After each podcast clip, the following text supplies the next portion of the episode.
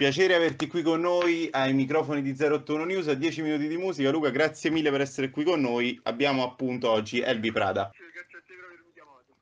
Allora, come prima cosa vorrei chiederti perché hai cominciato a fare rap? Qual è stato mm, il motivo che ti ha spinto a fare questo?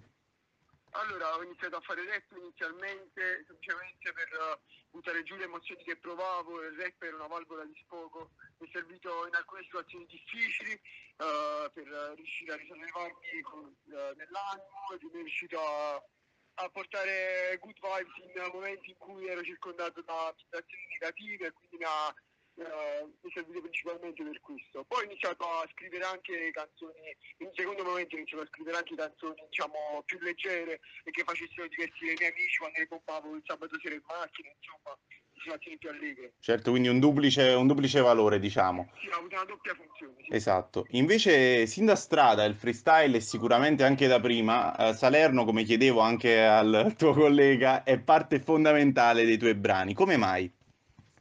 Allora, diciamo che uh, già dal primo pezzo ho fatto capire la mia origine, la mia provenienza, ovvero Salerno, per far capire che insomma uh, vengo da una città del sud d'Italia, nemmeno da una delle città principali, ma da una città di provincia, da una provincia del sud Italia e che ha un valore diverso riuscire a raggiungere il proprio obiettivo se parti da una città come Salerno. Diciamo che ci sono ragazzi che oggi sfondano con rap che partono da Milano comunque hanno le stesse difficoltà, però diciamo partendo da una città del sud è completamente diverso il percorso. Quindi ci tenevo a sottolineare parto da Salerno anche perché è l'area che respiro tutti i giorni, la gente che, con cui eh, diverto, con cui intimo, comunque è la mia situazione, quindi ci tenevo a far capire bene il mio punto di partenza. Assolutamente, perché poi eh, lo diciamo spesso, però non è mai scontato. Quando, lo, no, quando eh, abbiamo appena visto qualche rapper delle nostre zone che è arrivato a Sanremo, magari dice sì da, da secondigliano a Sanremo. Ha fatto, ha fatto super piacere. Esatto, esatto, e non è mai facile. Invece tre rapper che stimi profondamente nella scena hip hop italiana, non ti chiedo quelli che non stimi, ti metto nei guai, tre che stimi.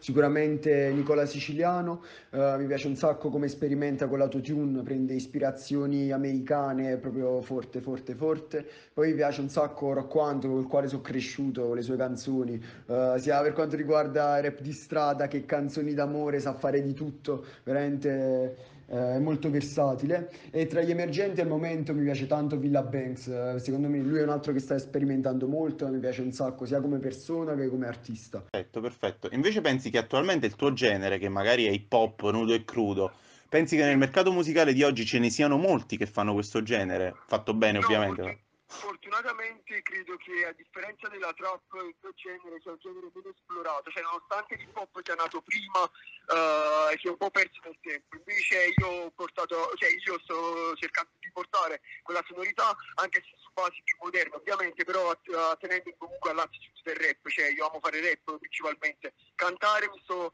mi sto buttando sul cantare ultimamente perché mi piace sperimentare, ma io resto certo. fedele al rap.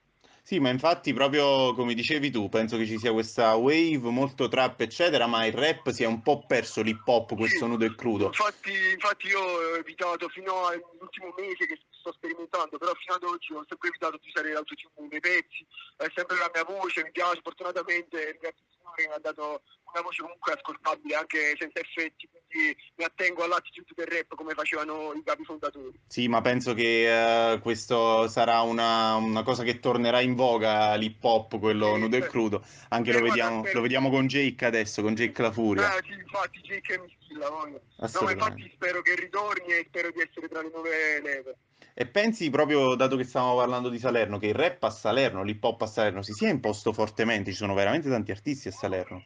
Sì, sì, allora, la scena salernitana è una scena molto vasta e io, cioè, uh, i ragazzi lo sanno, non ho, non ho beef con nessuno, sono in buoni rapporti con tutti, mi sento con tutti i ragazzi che fanno rap, ci stimiamo e collaboriamo. Uh, credo che Salerno, proprio per il fatto di essere una città di provincia, quindi essere magari sempre vista in secondo piano rispetto a città maggiori come ad esempio Napoli, uh, certo. Roma, ha quella fame in più che manca alle città, alle città più grandi, quindi sì, Salerno è una città ricca di artisti e ne sono contento perché la concorrenza è tanta e bisogna sempre alzare il proprio livello. E proprio per questo motivo, proprio perché magari è una città che può avere più fame dato lo status che ha, ci puoi spiegare che cos'è Spiraglio di Periferia questo progetto? Sì, allora Spiraglio di Periferia è una label uh, è un, vabbè, in primis è un progetto che vede come uh, fondatore, come capo, diciamo tra virgolette, come CEO, come si dice oggi, come CEO Rocco Hunt, mm. e appunto ha l'obiettivo di, di, supportare i ragazzi di questa città fino a livelli alti.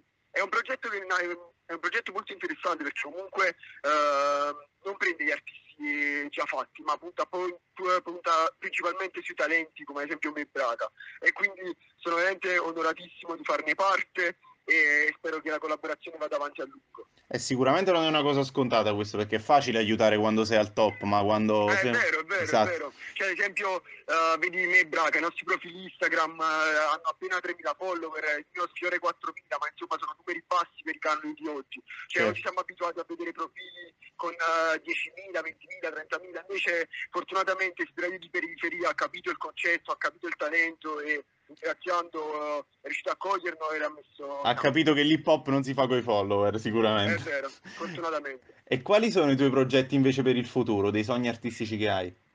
Allora, io mm, magari la, il mio obiettivo principale è quello di puntare su Milano, ma cioè, diciamo è, è un, eh, può sembrare così detto così un percorso simile a qualche altro artista che mi ha preceduto, però eh, effettivamente se vuoi diventare uno dei big nella scena nazionale, come esempio il mio obiettivo, uh, restare a Salerno è limitante. Io, cioè, il mio obiettivo è proprio quello di arrivare a Milano, portare il sound del sud a Milano, perché non è che ti devi per forza adattare al sound, al sound che sta andando lì.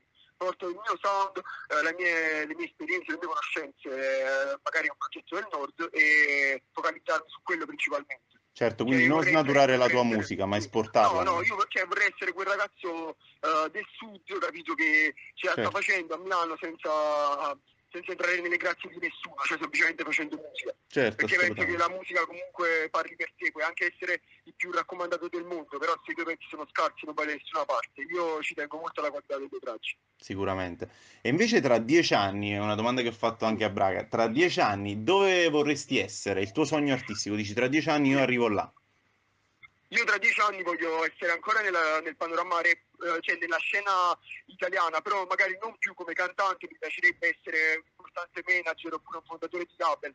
Po' okay. il percorso che sta facendo ora Rocco, mi piacerebbe intraprenderlo, magari anche eh, magari tra dieci anni le cose cambieranno, il rap non si porterà più come si porta oggi, però mi piacerebbe essere comunque all'interno della scena rap italiana e portare eh, comunque ragazzi a livelli più alti come stanno facendo altri con me ora. Certo, già non è una cosa scontata. Luca, ti ringrazio per essere stato qua con noi e per aver accettato il nostro invito. Grazie mille a voi, ragazzi, gentilissimo. Grazie, ci sentiamo prestissimo allora. Va bene, buona fortuna per le vostre cose. Grazie anche a te, ciao Luca.